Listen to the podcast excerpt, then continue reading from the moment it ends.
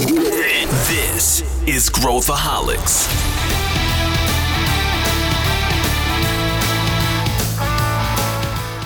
Olá, aqui é Pedro Weingärtner, eu sou o CEO da ACE e esse é Growthaholics, o podcast para quem adora inovação e empreendedorismo. Hoje a gente vai entrar a fundo num tema que é de interesse de 99,9% dos nossos ouvintes aqui do podcast. A gente vai falar sobre investimentos, mais precisamente as diferenças entre seed, uh, outros tipos de investimento, uh, de VC mesmo, e também outras classes de investimento. E a gente vai falar bastante sobre questões técnicas e a gente vai ensinar muita coisa se você gosta desse tema.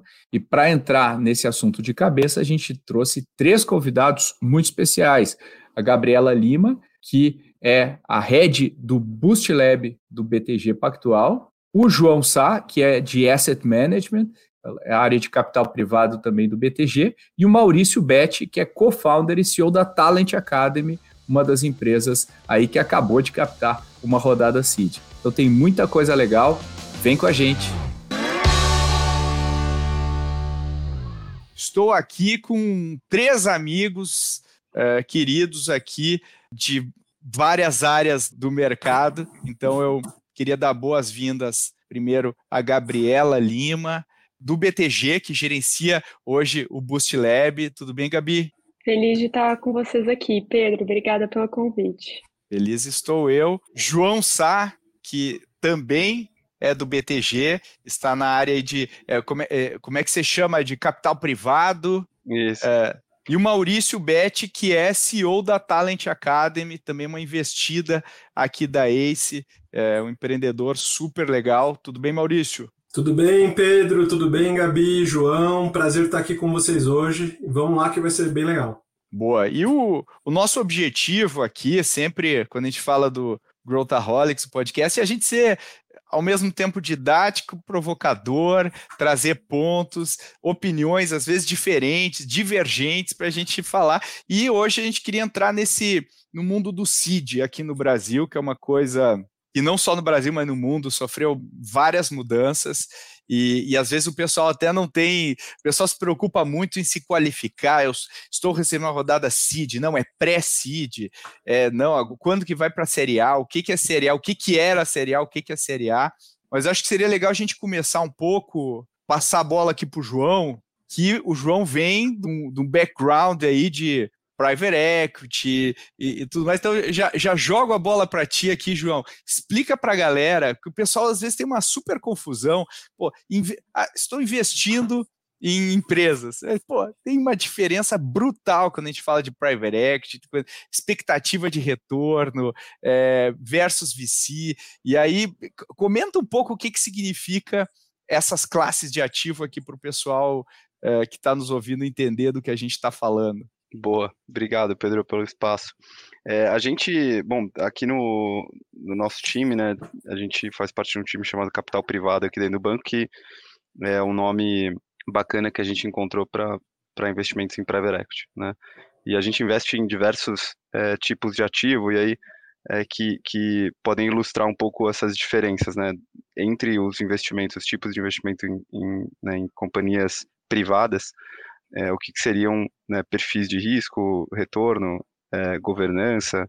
Acho que esses são os principais pontos que divergem entre é, diferentes tipos de investimento dentro desse contexto de, de investimentos em companhias privadas. Né? A gente, por exemplo, a gente tem um, um fundo que a gente chama de, de private equity, né, uma estratégia de private equity, onde a gente compra controle de companhias. Né? Então, já do ponto de vista de governança, já tem uma, uma diferença já brutal na largada, né? E, e, essas companhias, naturalmente, são companhias já bem maduras, né? Então, são companhias que é, podem estar fazendo um primeiro cheque institucional por circunstâncias, né? Por um, não, não, não terem é, precisado de um capital inicial é, ao longo da jornada, mas é, são companhias que que estão, né, que a gente normalmente leva para uma, é, uma última etapa antes de uma saída. Né? Então a gente normalmente dá a mão para um empreendedor, para um time, com um controle total sobre a operação e leva essa companhia para uma última etapa dessa jornada antes de uma saída, uma realização do investimento pelos, né, por quem está na gestão e, e, por nós investidores. Né. Esse é, um, né, um, é uma modalidade né, que naturalmente tem um perfil de risco bem abaixo do que é um perfil de risco de um investimento em venture capital, qualquer que seja é, a etapa desse investimento numa jornada de venture capital. Né? São companhias que convivem com um nível de risco de execução muito menor. Né? Claro, é, é... até porque os caras já estão num patamar é, bem diferente de, do estágio, né? Uhum. E, e, e, e, consequentemente, a tua expectativa de retorno também é diferente, né, João? Pois é, pois é. É isso. Então, pô, quando a gente olha para investimentos de, de private equity, né, são companhias que ainda convivem com, com crescimentos é, altos, né? A gente procura se posicionar é, em setores e em companhias que tenham é, possibilidade de crescimento orgânico é, bastante forte, e mas são companhias que sem dúvida a gente está olhando para um investimento que, que a gente mira, né, um retorno de 20%, né, então de 15 a 20%. Quando você olha para o investimento em venture capital, até pelo nível de risco, né, e pela velocidade de crescimento, aí não são são, são crescimentos exponenciais que naturalmente convivem com é, com um nível de risco muito maior é, e níveis de incerteza muito maiores, a gente está olhando para retornos muito acima disso, né? Então, aí, a cada etapa dentro de uma jornada de VC, você vai estar tá gerenciando risco e o quanto você quer de retorno. Mas, naturalmente, qualquer que seja essa, essa etapa dentro de uma jornada de VC, vão ser retornos muito mais baixos, é, vão ser muito mais altos do que o investimento em private equity, porque o retorno é muito mais, o, porque o risco é muito mais baixo é, na execução desses investimentos. Né? Assim como, acho que uma outra variável que diverge bem entre esses dois mundos é o horizonte de investimento. Né? Então, né, então pô, né, num investimento de private equity, a gente tem aqui uma curva, né, uma curva J que a gente fala, mais rápida né, do que os peers. Né, mas, é, usualmente, é, os nossos fundos é, têm né, 7, 8 anos de prazo. É, num horizonte de VC, né, usualmente você precisa de um tempo um pouco maior para uma saída né? Porque você, quando você está olhando para um investimento em seed, é, você está no início da jornada, né, um primeiro cheque, uma companhia pode testar um produto, formar uma tese, o que se espera é que é, o tempo de maturação dessa tese até você ter uma possibilidade de saída seja mais longo, né? Então é um risco maior, é, é um prazo mais longo e tudo isso é, sustenta retornos ou demanda retornos mais altos para essas estratégias de venture capital. Acho que essa é a principal é, são as principais diferenças, e naturalmente governança que eu comentei, né, que, pô, acho que numa jornada seed, né, num early stage de VC, vocês conhecem mais do que eu, mas, pô, é, é muito importante você ainda dar o, né, o controle do negócio na mão do founder, né, na mão uhum. da gestão, que, que sabe o que fazer com aquela tese, né, que, e que acho que as teses são muito dependentes da capacidade de gestão é, de quem está à frente da operação, né, a companhia ainda não é madura o suficiente para andar por si só, né, é, o componente de gestão é muito, muito grande, né? E não é raro, né? É bastante comum. A mão mais pesada, né, no private equity, tipo, você compra o controle, você tem que re reduzir o risco, você coloca até gente uh, dentro da empresa, o CFO, sim, muitas vezes, sim. né, da, é da, da empresa que está investindo, uh, e, e tudo isso para reduzir o risco, né, e aumentar a chance de eu conseguir sim obter esse retorno lá na frente. É, né? a então, dependência é, daquela é uma mão andar, um pouco mais né? pesada. Né? É, e a dependência daquela tese andar, ela está menos relacionada ao perfil de gestão, né? menos relacionada. E óbvio que, pô, tem Preverex e Preverex, né? A gente tem estratégia aqui que olha para cheques minoritários também, é, onde a gente deixa o controle na mão dos, né, de quem está tocando a companhia, mas a gente ainda tem um nível de governança maior, né, maior. justamente para controlar o nível de risco e soltando um pouco, né, e, e convivendo um pouco melhor com a gestão dos nossos sócios, é, por entender também que né, é, essas teses demandam mais da capacidade de gestão e do talento desses founders em levar essa tese para frente, né? Então, acho que esse é um pouco do. É, e, e, eu acho que tem uma diferença também fundamental que o VC é predominantemente aplicado no setor de tecnologia, né? Ou seja, a gente está usando isso para tecnologia, enquanto que Private Equity a gente tem aí infraestrutura, né? Quer dizer, você tem, a gente tem negócio também mais tradicionais. E, e, e aí eu vou, vou, passar a bola aqui para a Gabi, que dentro do banco teve uma jornada de construção de negócio e tal. Ela, ela quase como uma empreendedora seed aí, e aí depois quero ver o Maurício também. Como é que é uh, agora que tu está interagindo né, com vários negócios num estágio Cid, como é que como é que você enxerga esses negócios, né? esse, esse entre aspas, esse caos né, que é definir define uma coisa de manhã, muda à tarde, e é bem diferente, né, Gabi, a, a, o andamento, né? Total, acho que assim, a minha, minha história aqui no banco, é, eu tenho um background forte de produto, né, é, e a, eu e o João, a gente até fala, né, que lá fora esse caminho, né, de você sair de produto e ir para VC é, é, bem normal, né? É, é até um caminho tradicional, né? A gente tem exemplos ali, a própria Angela Strange ali da, da A16Z era Product Manager no Google também, então assim, principalmente para o early stage, né? Então, tendo a experiência que eu tive aqui, né, de olhar produtos do banco, as plataformas, os aplicativos a fundo, né? Eu sinto que eu consigo contribuir de forma mais assertiva é, mais profunda na construção dos produtos ali é, dessas empresas que hoje estão aqui no Boost Lab. Né? Então, acho que o, o caminho aqui é, e o fato de eu estar aqui no Boost Lab hoje é, fez sentido, né? De toda essa construção aí que, que eu passei aqui no banco para conseguir trazer um pouco, né? É, esse hands-on aqui do programa, né, para as empresas, né? Uh, acho que é uma fase, né? O CID, a gente ainda está por mais que já tenha um product market fit, né, a gente ainda está discutindo muito produto, né, a gente ainda está é, entendendo as evoluções que podem ser feitas no produto, a melhor forma de, de escalar, de tracionar, então é importante conseguir é, falar de, de igual para igual assim com o founder é, em termos de produto, né? E acho que um ponto que o João estava falando ali, né, no, no, a gente convive aqui, né, hoje o Bush Lab, ele está como, não sei se todos conhecem aqui, né, mas o Bush Lab está como uma, uma estratégia de early stage dentro do time de capital privado do banco né? E, e, isso se deu muito porque VC e Private Equity andam lado a lado, né? E VC uh, eh, tem suas é, particularidades, mas uh, não deixa de ser até um, uma forma de acesso aos cheques maiores do Private Equity, né? Uhum. É, então, é, nesse cenário todo, a gente entendeu que fazia sentido trazer o Boost Lab, principalmente num, numa nova realidade em que o Boost Lab agora também investe nas, nas, nas startups, né, e não apenas acelera, é, para dentro dessa estrutura de capital privado. Então a gente vê uma evolução mesmo, né? Acho que a, a principal diferença uh, também é que uh, no early stage, né, a gente olha muito pro uh, pro qualitativo também, né? O, é, como que tá, qual que é o perfil, se tem mais de um founder, como que é a dinâmica entre os founders, né? É, tá todo mundo remoto, não tá? Como que foi a dinâmica de captação na, na primeira rodada, no pré-seed? Tem, existem componentes qualitativos que são muito importantes para a tomada de decisão, se a gente vai ou não investir numa empresa, é, quando está nesse, é, bem nesse início, né? É, que acho que difere um pouco do, do private equity, né? Onde a gente está olhando um pouco mais os números, longo prazo, né? Modelagem, é, o crescimento de ano a ano, né? No CID é uma aposta ali né, no produto, uhum e na capacidade do founder de executar aquele plano, é, aquele plano ambicioso que ele tem, né? Então acho que é óbvio, né? Uma evolução é, conforme ele ele vai é, seguindo a jornada empreendedora, né?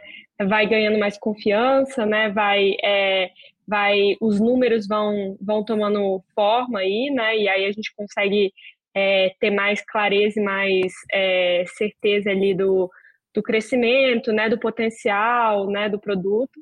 É, mas é, é, interessante que esse, essa, esse aspecto qualitativo, eu diria que no, no VC Early Stage ele pesa até muito mais do que o quantitativo, né? Então, Sim, você está apostando ali no, no perfil do fundador, na capacidade de execução, no potencial da ideia e no, no mercado endereçável, né? O quanto aquela ideia é escalável também. A gente vive um pouquinho disso aqui no, aqui no Boost Lab é, e ver aí o, os desafios, né, de você, do empreendedor e, e passando por essas, essas diferentes fases de, de fundraising. E, e é super interessante isso que está falando, né, Gabi, porque outro dia eu estava almoçando com um VC, amigo meu, e, e ele investe em Série A. E, e a gente estava discutindo como é diferente as duas, uh, os dois estágios, né? É quase como se fossem duas classes de ativo, a série A e o seed, porque você Legal. matou bem, né? A gente, se eu estou num estágio seed, vou, o Maurício pode, pode comentar aqui, é, eu não vou ficar analisando o CAC e o LTV da empresa, porque a gente está olhando uma base tão pequena e uma, e uma variação tão grande, né? Eu mudo um pouquinho meu pricing, muda tudo. Eu mudo um pouquinho minha forma de vender, muda tudo. Então, qualquer número que eu olho nesse estágio é muito mais um proxy para avaliar a capacidade de execução dos founders do que propriamente analisar o negócio. A gente é muito melhor analisar o mercado e a capacidade dos founders de ganhar este mercado do que qualquer outra coisa. E, e, e aí esse, esse mesmo uh, VC estava me dizendo assim, eu não sei como é que vocês conseguem, cara. Eu não sei como é que vocês conseguem lidar com essa incerteza, porque é, é um é, simplesmente está olhando o time, né? Porque é, é muito difícil. E aí, e aí vem essa coisa do second time founder, né, que, que, que virou. No, no, mundo dos VC a gente tem os a gente tem verdades, né, que, que, né, que eu sempre falo, pô, os VCs erram uh, 80%, 90% das apostas que fazem. Então, a gente não devia seguir o, o conselho né, geral assim de como avaliar. Mas eles têm essa estratégia de de-risk, de-risk o, o, investimento usando, pô, se é um second time founder, eu tenho menos risco. Se é um. Assim, a gente sabe que isso é, um, é, é, é apenas uma maneira de, de colocar uma camada de talvez de, de, de para aumentar a segurança, né? Mas... E isso, Pedro, geralmente já vem precificado, né? Se o cara é um second time founder, né?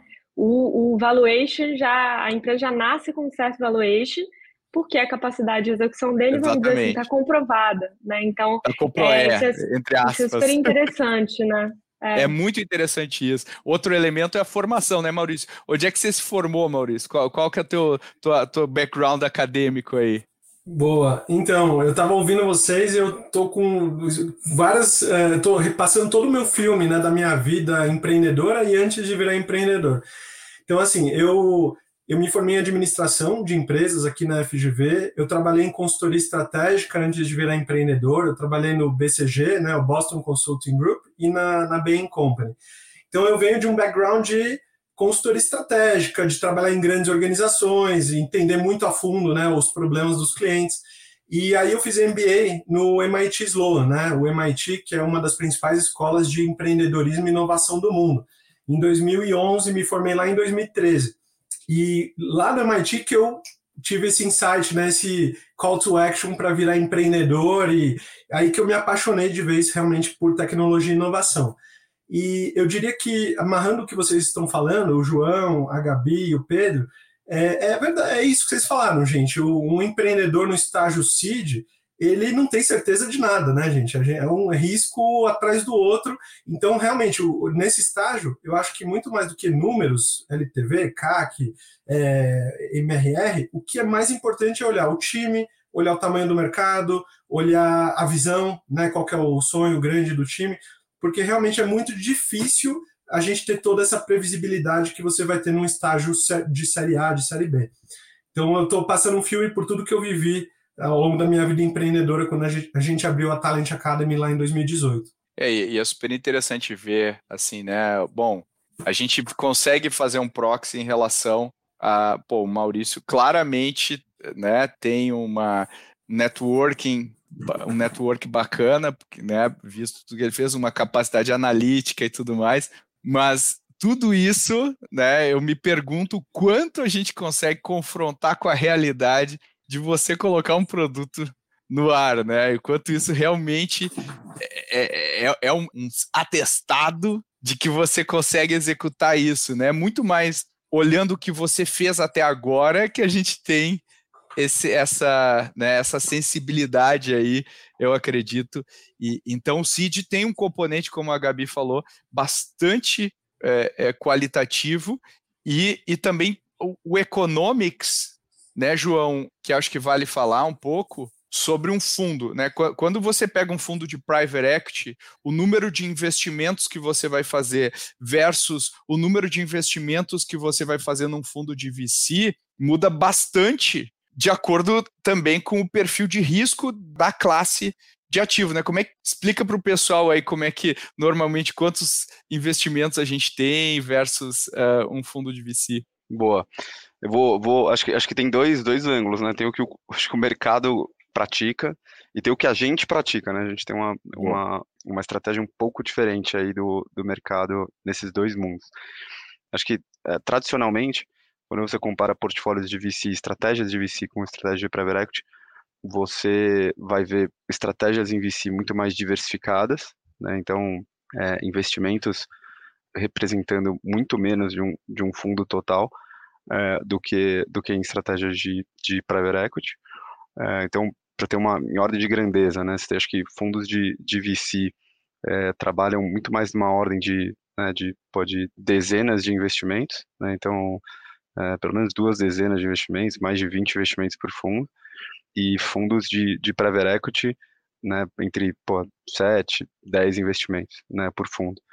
E, naturalmente, isso é, uma, é um cálculo né, matemático de, pô, se é, num fundo de VC eu preciso que né, 20% pague, pague meu, né, meu portfólio como um todo, é o, pô, o retorno esperado por cada investimento é, pô, é, são 10, 20 vezes o capital investido, eu consigo, é, eu preciso ter um portfólio muito mais, muito, muito mais diversificado, porque todo o resto é, provavelmente não vai, não vai me voltar a qualquer nível de capital em relação ao que eu investi. É, agora, o que a gente faz aqui, né, no, no, nosso time de capital privado, é um pouco diferente, né? A gente acredita que, que a gente consegue gerar alfa por né, habilidade de gestão e por, por poder de influência nas companhias. E, então, sendo esse é, o nosso diferencial, a gente não consegue. João, explica, uhum. explica para a galera o que é gerar alfa. Perfeito. É, basicamente gerar pô, o, o, retorno incremental, né? Assim, pô, a gente gerar mais retorno, né? Gerar é, além do que do que a tese. Do que o, o, mercado, né? Do, do que o que restante. o mercado, exato, do que o, do que o mercado, né? O, o, do que o retorno base daquela estratégia, por meio de, de gestão, né? E, naturalmente, para a gente conseguir fazer isso, a gente né, tem que ter tempo para alocar nessas companhias. E, e para ter tempo de alocação nessas companhias, a gente tem que ter menos companhias sob gestão. Né? Então, tradicionalmente, é, os nossos fundos de private equity é, têm algo como quatro ativos. Né? Então, é um portfólio bem mais concentrado que a média. Ainda menos do que a média de mercado.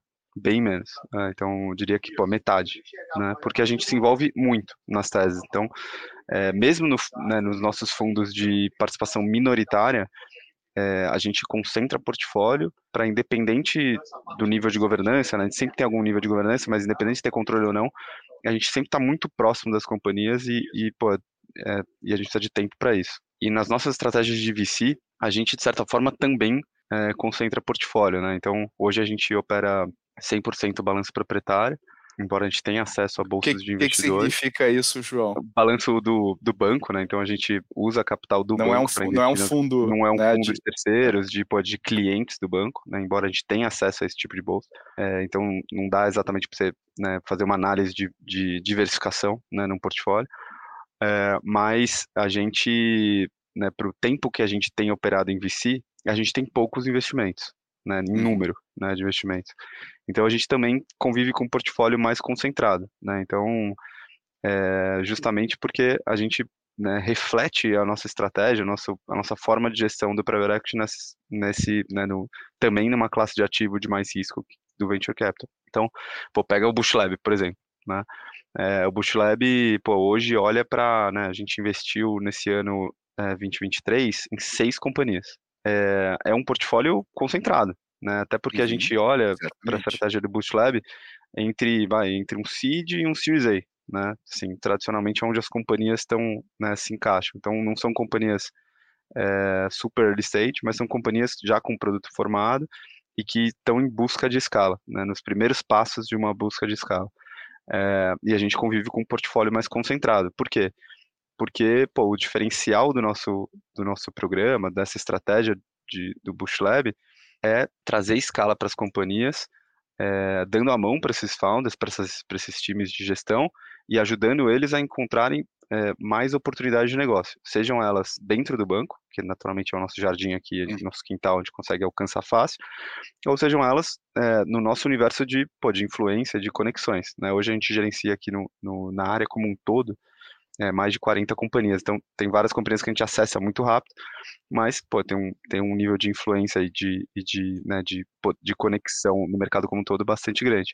Então, a gente concentra mais portfólio é, para ter tempo de trazer o nosso diferencial, é, o que é diferente, o que é um pouco diferente do que o mercado faz. Né? Então, e, essa é a nossa, a nossa, nossa forma de, de atuar. Acho que e, e não são tantos os fundos que operam dessa forma como a gente opera. Não, não são. Mas eu acho que é legal você, você conscientemente adaptar a filosofia do banco de investimento para ramificada para todas as, as classes de ativo que ele investe. Quer dizer, é, é, é, mostra uma convicção em cima daquilo. E, de novo, né, em VC, quem disser que essa é a fórmula do sucesso vai estar tá, vai tá mentindo. Tem VC que é 100% hands-off, Sim, é total.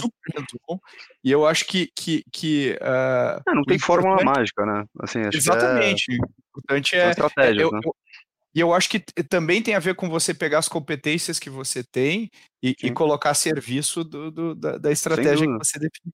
Até porque, Agora, né, Pedro, a gente não tem, é justamente isso, né? A gente não tem, a gente não tem esse skill, né? A gente não, não tem, tem, é. o, é. pô, a gente não tem o conhecimento de, de gerenciar um portfólio mais estatístico. Né? Esse não é o, uhum. não é nossa, né? Então nunca foi, é, não é o é, DNA. Né? É isso, não é o nosso DNA. Então o nosso DNA é, pô, é gestão. Nosso DNA é, é, gerenciar essas companhias, é ajudar as companhias a, a de fato, é muito hands-on, né? Então a gente tem que conviver com, com um portfólio mais concentrado como consequência, né? Então é isso. Só complementando aqui o João, né? Eu acho que até no material que, que a própria ACE nos apresentou, para quem não sabe, né? A ACE é parceira do Bootstrap desde o desde o primeiro ano, né? Então, exatamente há, há, seis anos aí. E aí eles nos apoiam aqui na, na estruturação do programa, até compartilhando dados né, de outros uh, do mercado, né? Para a gente uh, entender como que o Bootstrap está posicionado, né? E aí essa semana a gente estava conversando aqui é, e eles falaram que, interessantemente, o Bootstrap é um dos únicos programas de CVC, né? Eu e o João, a gente debate muito isso, né? Se a gente está um pouco mais para o lado CVC ou para o lado VC, né? Qual que é o nosso, o nosso benchmark mais fair? É, e que é um dos únicos programas que realmente olha, de fato, é, para o retorno financeiro né, da carteira, principalmente para a gente estar tá aqui é, dentro do time de capital privado, né? Então, tem muitos programas em que o objetivo, né, eles investem nas startups, mas o objetivo está muito mais na geração de valor para a companhia principal, né? Assim, é, ganho de eficiência, né? Criação de novas linhas de receita.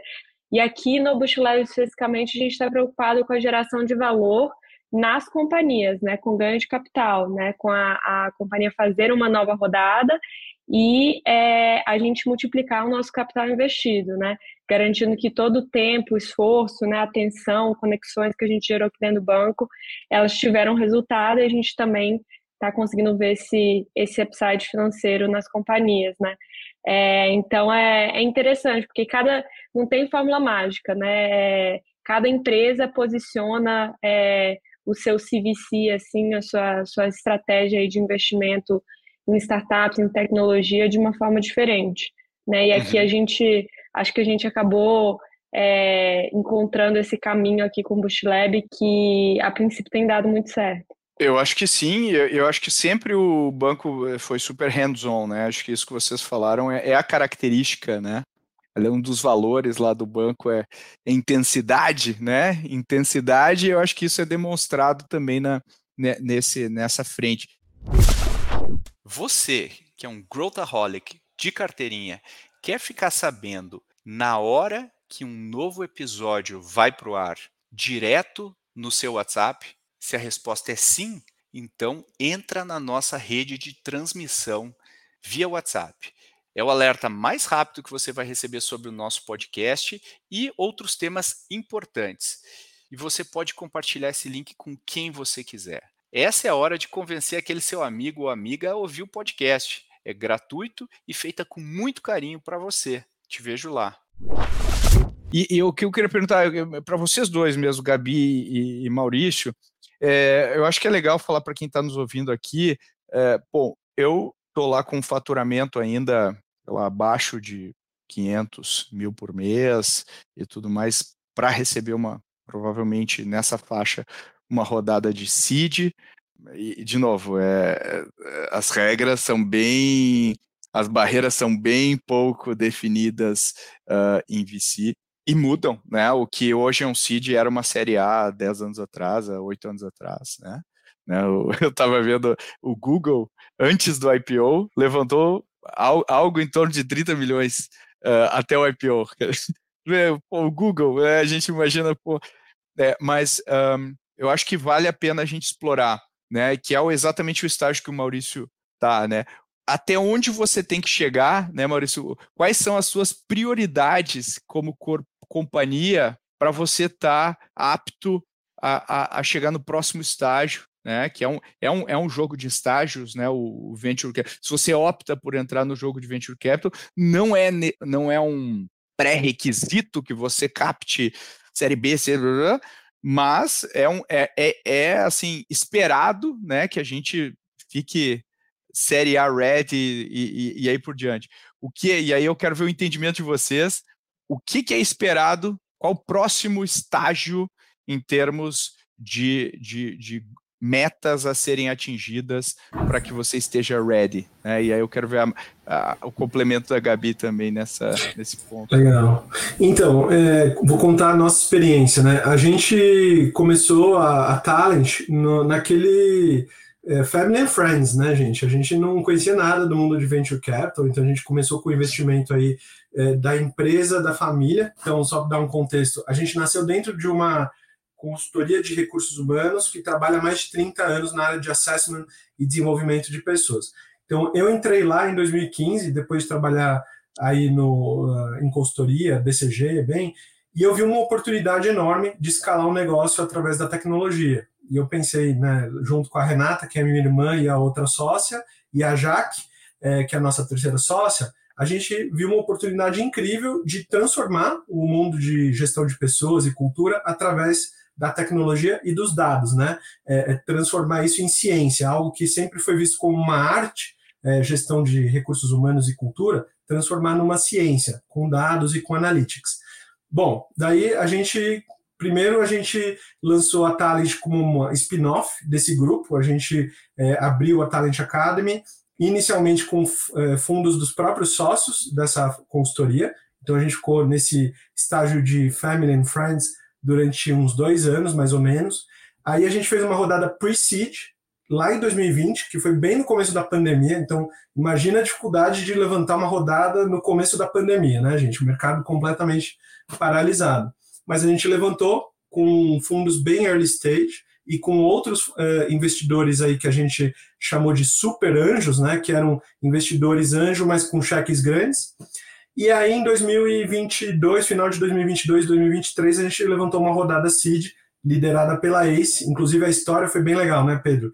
É, a gente estava falando com vários investidores é, institucionais, inclusive nos Estados Unidos, porque a gente passou num programa de aceleração lá de Berkeley, chamado Berkeley Skydeck, isso em 2021. E daí, em 2022, eu estava indo para o South Summit, é, que é aquele encontro lá no Rio Grande do Sul, e, coincidentemente, eu sentei do lado do Pedro. O Pedro estava no mesmo avião que eu, indo para o South Summit. Então foi algo, um evento meio ao acaso, aleatório, mas eu contei tudo o que aconteceu na Talent entre 2018 e 2022 para o Pedro. O Pedro já conhecia a gente lá do comecinho da Talent, a gente é, tinha se conhecido através de um investidor que é um, em comum, que é o Ciro Gazola, que é CEO da Caloi, e foi ele que conectou a gente com, com a Ace lá em 2018. E daí eu contei para o Pedro tudo o que aconteceu nesse meio tempo.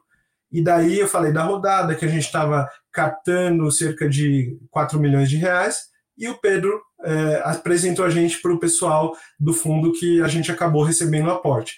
Então, eu acho que isso mostra um pouco dessa escadinha né, que a gente vai fazendo ao longo da, é, da jornada de captação de investimento. Muito difícil você já captar um cheque grande numa primeira rodada, numa rodada seed. Geralmente você vai começar com uh, cheque de Family and Friends, daí você evolui para um pre-seed, depois para um seed. E aí, quando você tiver maior, com o negócio maduro, product market fit, máquina comercial rodando, aí você vai atrás de uma, de uma série A. É, então, assim, a, a nossa experiência foi essa. A gente foi aprendendo ao longo da jornada, foi amadurecendo ao longo da jornada e é, a importância dessa de você é, conectar, se conectar com o maior número de pessoas possível, porque às vezes uma conversa que você tem lá quatro anos, cinco anos atrás vai ser o líder da sua rodada lá na frente. Então, essa serendipidade que a gente fala, né, de é, abrir portas e se conectar com o maior número de pessoas e ecossistemas, para a gente foi fundamental. O que você diria, Gabi, em termos de próximo estágio? Como é que você, como é que você avalia? O que que, o que, que quais são as prioridades de um empreendedor, de uma empreendedora no estágio aí que está a Talent, ou que estão as empresas, inclusive, do, do Boost Lab, né? Então, eu acho que uh, ontem a gente até teve, teve uma mentoria presencial aqui no banco, que a gente falou muito disso, né? Uh, até que ponto que o founder tem que participar de atividades como recrutamento, né? Uhum. É, como uh, definições estratégicas de criação de novas áreas na, na empresa, né? É, e aqui dentro do Bootleg é, eu consigo ver uma, uma disparidade entre o tamanho das empresas que estão de fato, é, como o João falou, né, a gente está buscando é, empresas entre um CID e um Série A, só que o, o, volume né, e o conceito de quando você vai levantar uma Série A ele é um pouco subjetivo, né? Então, o, o, o, empreendedor ele tem que ter um pouco dessa, dessa sensibilidade dos tempos e movimentos, de quando é o momento correto, é, entender um pouco de mercado, de oportunidade, para né, saber quando levantar é, mais capital, né?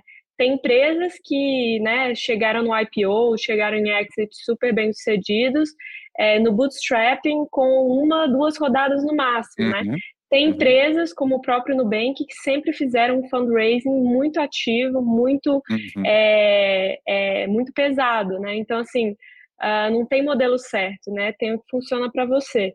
É, aqui no Boost Lab, por exemplo, a gente tem fala-se muito sobre volume, né? O que, que, é um volume de uma série A, né? O que, que é o volume de uma série B?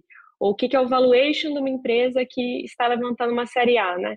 Aqui a gente tem um exemplo super interessante de é, duas empresas que entraram no, no programa, né? É, são indústrias completamente distintas, mas uma está finalizando aqui, já já está com o MBO assinado, mas está finalizando sua série A no valuation de 50, né? Levantando 10 milhões de reais. A outra, comparativamente, está levantando sua série A no valuation de 100, também 10 milhões de reais. Então, assim, não tem muito regra, né? Eu acho que a série A é um momento em que você é, já validou o produto, então, obviamente, né, os fundos, os investidores estão é, seguros e mais comprometidos com a atração da sua empresa, né? É, existe menos insegurança em relação ao, ao desenvolvimento daquele produto, ao, ao market fit. É, só que uh, ainda existe uma dúvida em relação a, a altíssima escala, né? Então, assim, não deixa de ser um risco, né? É, eu acho que nessa fase, como comentei, né, nessa fase do, do seed, ali entre um seed e um série A, né, a gente ainda está olhando um pouco esse perfil do founder, né, é, o quanto ele tem essa capacidade de, é, de executar e de, a, a, partir, eu acho que de uma série A também, de empoderar os líderes abaixo dele, né, então de é, delegar, de passar responsabilidade porque acho que uma, uma dor principal que a gente vê assim também, né, é da, da empresa ser muito founder-led sales, né? Então tudo gira em torno do founder, é, se o founder está doente, sai de férias, a lojinha para, é, isso é um risco, né? Então uh, acho que essa esse esse pulo aí, né, entre um seed e um série A é a maturidade da, da, da startup está se tornando uma empresa mais uh, organizada, mais consolidada, com lideranças mais bem definidas é, e menos uma, uma startup em que é, o founder é, é, o principal agente assim de transformação da empresa, né? É, eu acho que essa mudança essa é, é fundamental, né? Você saber que existem mais players ali que vão levar a empresa para o próximo patamar, além do founder, né? Essa capacidade de atrair muita gente boa também. Eu queria só comentar esse ponto da Gabi, que é exatamente esse momento que a gente está vivendo agora, Gabi. A gente está, é, a gente é, começou com founder-led sales, né? os fundadores têm um papel fundamental nas vendas, na, no desenvolvimento de relacionamentos, e agora a gente está no momento de construção de uma máquina de comercial, uma máquina de vendas. É. E é justamente isso. É, é, é difícil é, romper esse vínculo, né? Dos founders para um time que é escalável, que consegue replicar da mesma forma que os founders conseguem as vendas. Então, eu, é, eu acho que esse estágio é fundamental. Para uma série A, é conseguir desvincular a, as vendas e a escalabilidade dos founders. Os founders, claro têm um papel fundamental no direcionamento estratégico, na formação de equipes, no recrutamento, mas é, é, a, a, startup não depender tanto dos founders é fundamental para avançar para um próximo estágio. Uhum. Perfeito, é, exatamente isso que a gente olha, Maurício. Acho que essa, essa maturidade aí, esse entre um seed e um série A, eu acho que é isso que faz a diferença, né, de um fundo né, topar fazer uma, uma série A com, com a empresa, né? É, eu, eu acho que se a gente for pensar aqui, né, eu, eu extrapolando o que vocês estão falando, a empresa tem que ter um canal consistente, um canal consistente, porque normalmente, né, a empresa vai testar vários canais tal, e vai ter um power law, vai ter um pareto, e vai ter um canal que é predominante. E, e tem muita empresa que esse canal é Google e, e, Facebook Ads, por exemplo, que esse não é um canal defensável do ponto de vista estratégico. Então, quando você, você não consegue construir um canal, você está frágil. E você tem que ter um produto que retém que, e que gera o valor que ele se propõe a gerar. Né? Quando a gente consegue ter essas duas coisas, eu acho que a gente está Uh, consegue responder de maneira mais eficaz a pergunta de o que, que eu vou fazer com o dinheiro da Série A, né? O que que, para que que ele vai servir? E, e, e, eu sempre pergunto para os founders, o que, que, você vai fazer com a grana? Quando a resposta é meio genérica, não vou investir X% em aquela pie chart lá que eles mostram no pitch, né? Tanto em marketing, tanto em produto, tanto em... Tá, mas eh, me explica melhor, né? O que, o que em marketing, como que você vai fazer marketing, como que você descobriu? Eu acho que ter essas respostas é uma forma de chegar no, no, no outro patamar, e eu acho que... Uh, Aí acho que a, a eficiência em capital, João, queria te perguntar um pouco sobre isso, porque tem uma filosofia que, que, que eu acho que ela, ela é misleading, ela, ela, ela pode enganar os founders, que é, é ah, esse dinheiro que você tem hoje tem que durar 18 meses, ou agora é, na, na, na, no crunch aí de, de, de, investimento, sei lá, 24 meses e tal. Então controla o teu burn para dar 24 para captar a próxima rodada. E eu acho que essa, essa é uma visão um pouco é, míope né, em relação a isso, porque essencialmente a, a filosofia para mim tem que ser você tem, sempre tem que gastar menos dinheiro possível é, é, e captar o menos dinheiro possível né, para conseguir chegar no próximo estágio. Você tem que ser eficiente, né? Eu acho que essa era que a gente viveu aí do abundância, né, do blitzscaling e tudo mais, é, é para mim é, é um, é um produto do juro baixo muito mais do que uma fórmula né, para criar um negócio. Né? Como é que você vê, João, equilíbrio entre a eficiência do burn nesse estágio, uh, com as descobertas que eu tenho que fazer, versus a minha próxima rodada ou a necessidade de capital futura? Pedro, eu, eu vejo o burn, normalmente eu falo aqui que é qualidade do burn, né? É assim, acho que tem burns e burns. Né? Acho que você, naturalmente, você olhar para uma companhia que pô, perde dinheiro na margem bruta, né? ou seja, compra mais cara do que vende. The é uma... dead. É isso. É, pô, não, não, não parece fazer sentido, né? A não ser que, no geral, não parece fazer sentido, né? Agora, você olhar para uma, uma companhia que eventualmente está num ritmo de de queima de caixa concentrada, por exemplo, em desenvolvimento de produtos, né? É, porque naquele estágio que está a companhia, é, esse é o desafio que ele tem, né? É, acho que você tem investidor para isso, né? Acho que tem uhum. investidores que, que topam o risco de você desenvolver um produto, né? Ou ter um produto ainda não 100% definido. Então, eu acho que pô, o, o nível de queima de caixa, ou se, se ela queima ou não queima e onde queima, eu acho que ele, ele tem que ser condizente com a expectativa de, do investidor. Né? Então, pô, por exemplo, a gente, né, é, nas nossas estratégias de growth, a gente não compra o risco de desenvolvimento de produto, a uhum. gente compra o risco de escala, né? Então, pô, aquele, aquele, né, o raio-x, né, a composição daquela geração, daquela queima de caixa, ela é condizente com esse, com esse risco que eu gosto de tomar e que eu topo tomar, né, que é o risco que é esperado pelos meus shareholders aqui que tomam esse risco, né, que, né, que, que compartilham desse risco da nossa estratégia. É, então, eu acho que é, é, difícil dar uma resposta genérica, né, no sentido, uhum. pô, às vezes a estratégia da companhia é, ou às vezes a companhia convive com, uma, com um ritmo de queima de caixa que é condizente com o momento da companhia e está alinhado com a expectativa do investidor ou dos shareholders daquela companhia. Né? Então, pode ser que seja isso.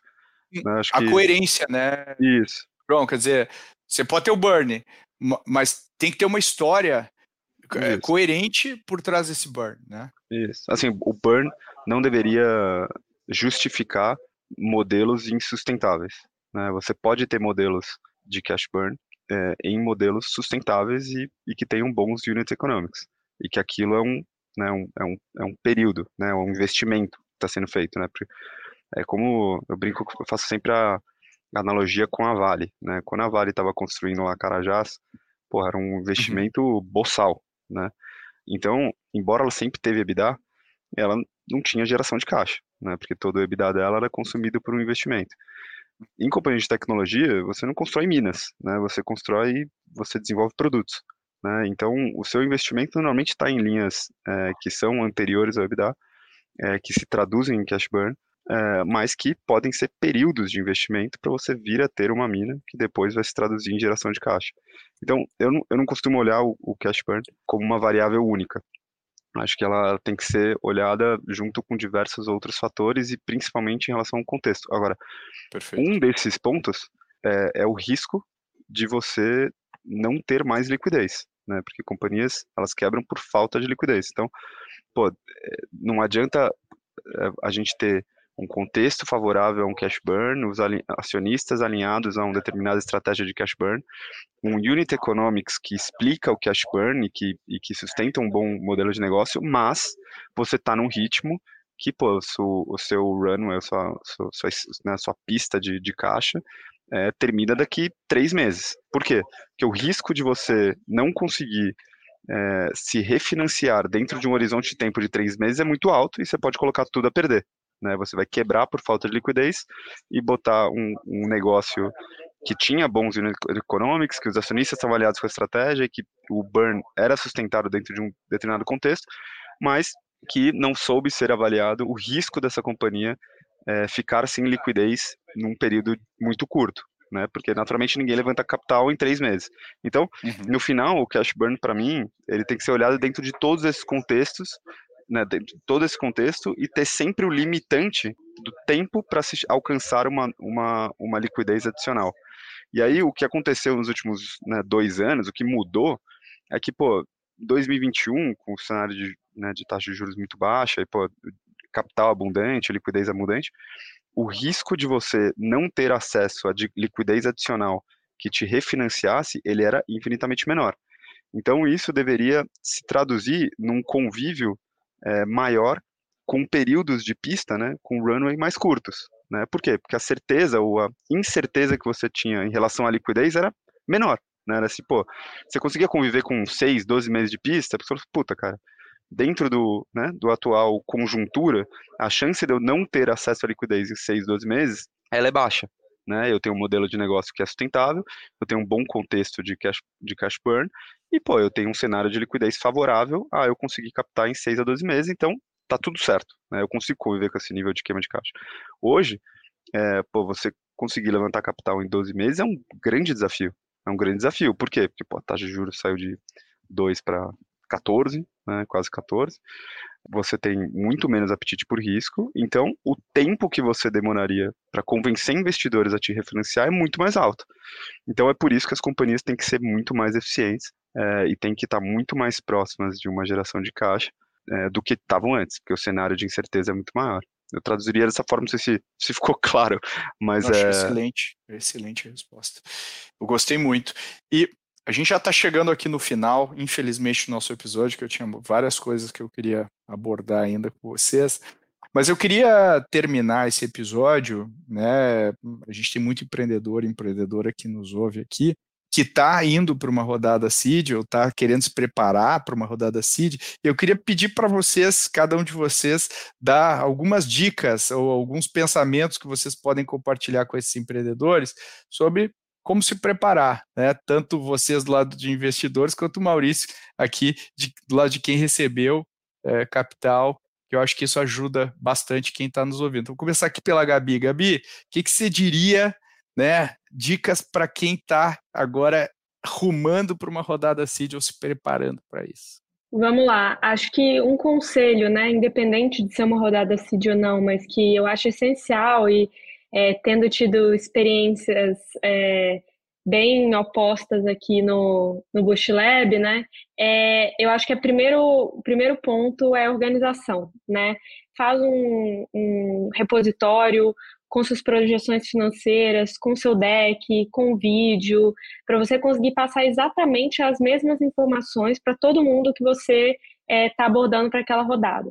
Porque às vezes você passa de um jeito para um, de um jeito para outro, não manda todos os materiais, fica uma, uma conversa truncada e é normal as empresas nessa fase né, não terem é, toda a governança, todo o nível de né, organização e, e, e, vamos dizer assim, né, é, as formalidades necessárias né, para uma captação.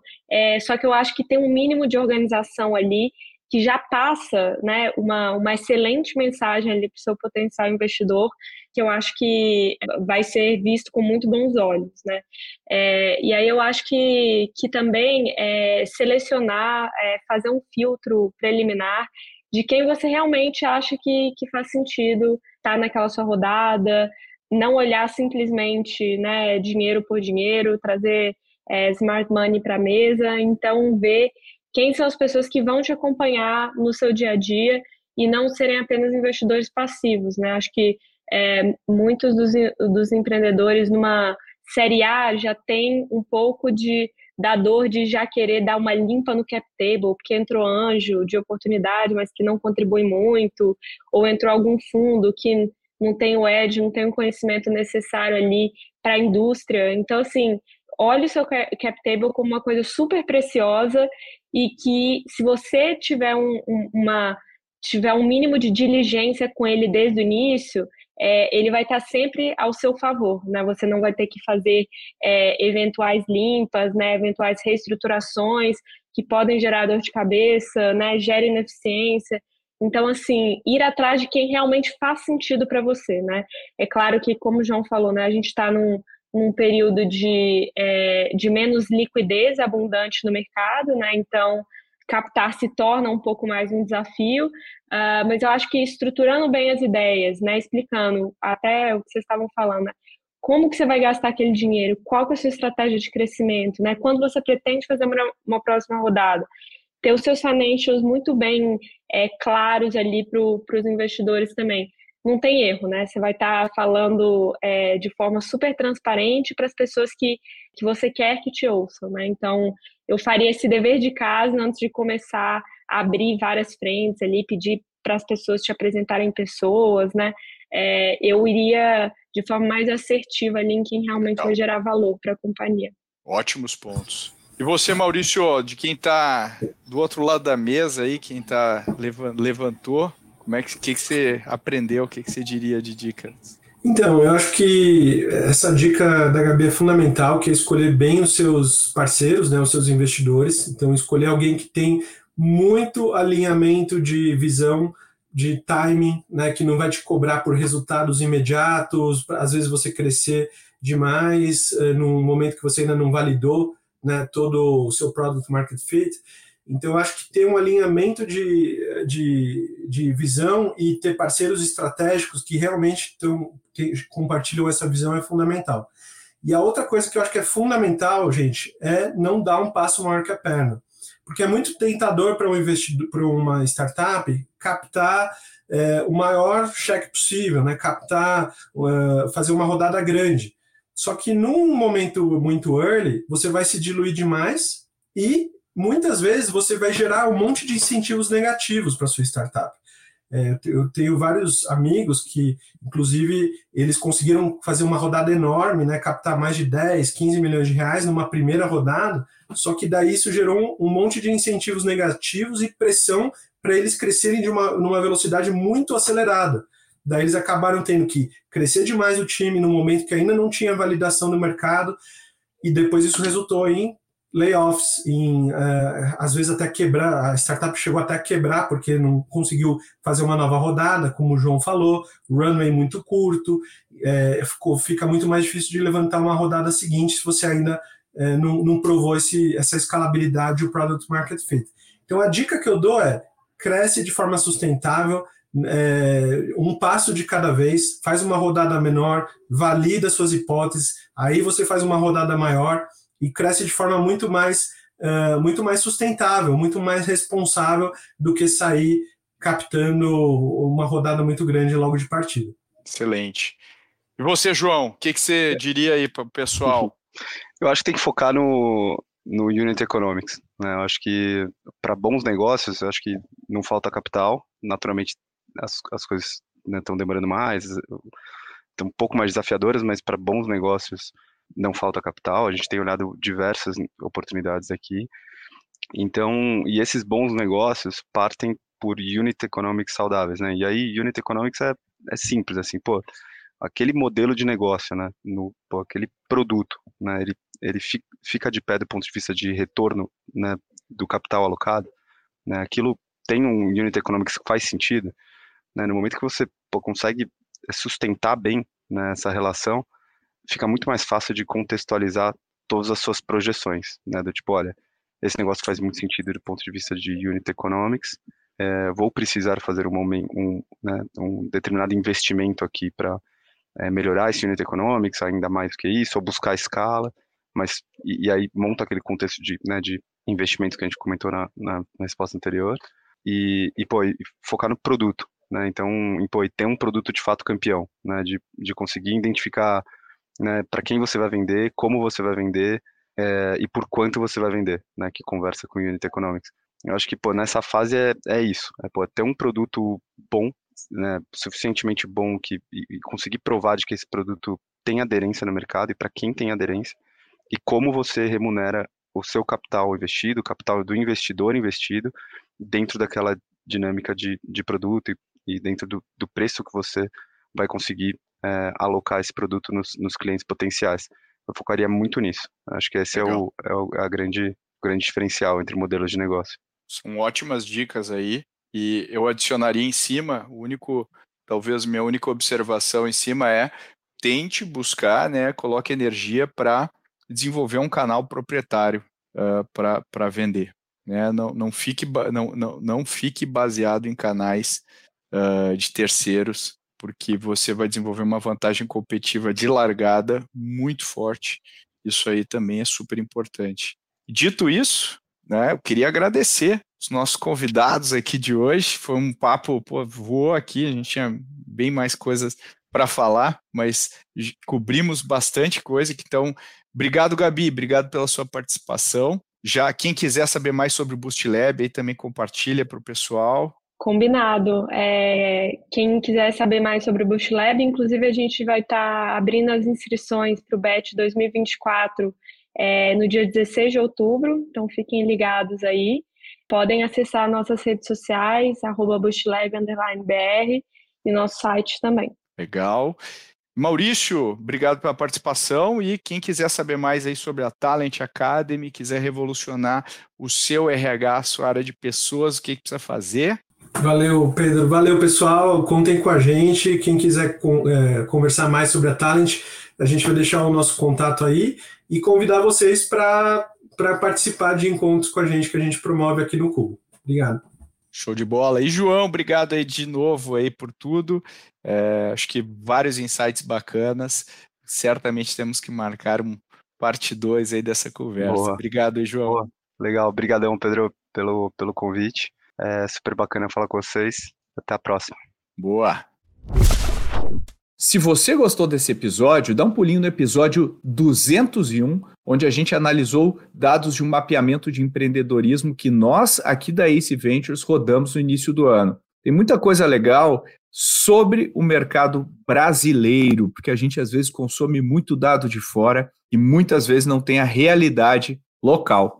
E a gente fala muito disso nesse episódio. Então dá um pulinho lá no 201, que eu acho que você vai gostar. E, como sempre, se você tem comentários, gostaria de ver outros convidados, outros temas, ou aprofundar alguma coisa, ou simplesmente concorda ou discorda, vai naquela caixinha do Spotify e comenta a gente promete que lê todas as mensagens. E como sempre, se você acha que alguém pode se beneficiar desse conteúdo da sua rede, publique, publique no Instagram, no LinkedIn e muito mais, publique em grupos de WhatsApp ou mande diretamente para aquela pessoa que você acha que vai gostar desse conteúdo. Isso ajuda muito a gente a ter cada vez mais alcance. Muito obrigado e até a próxima.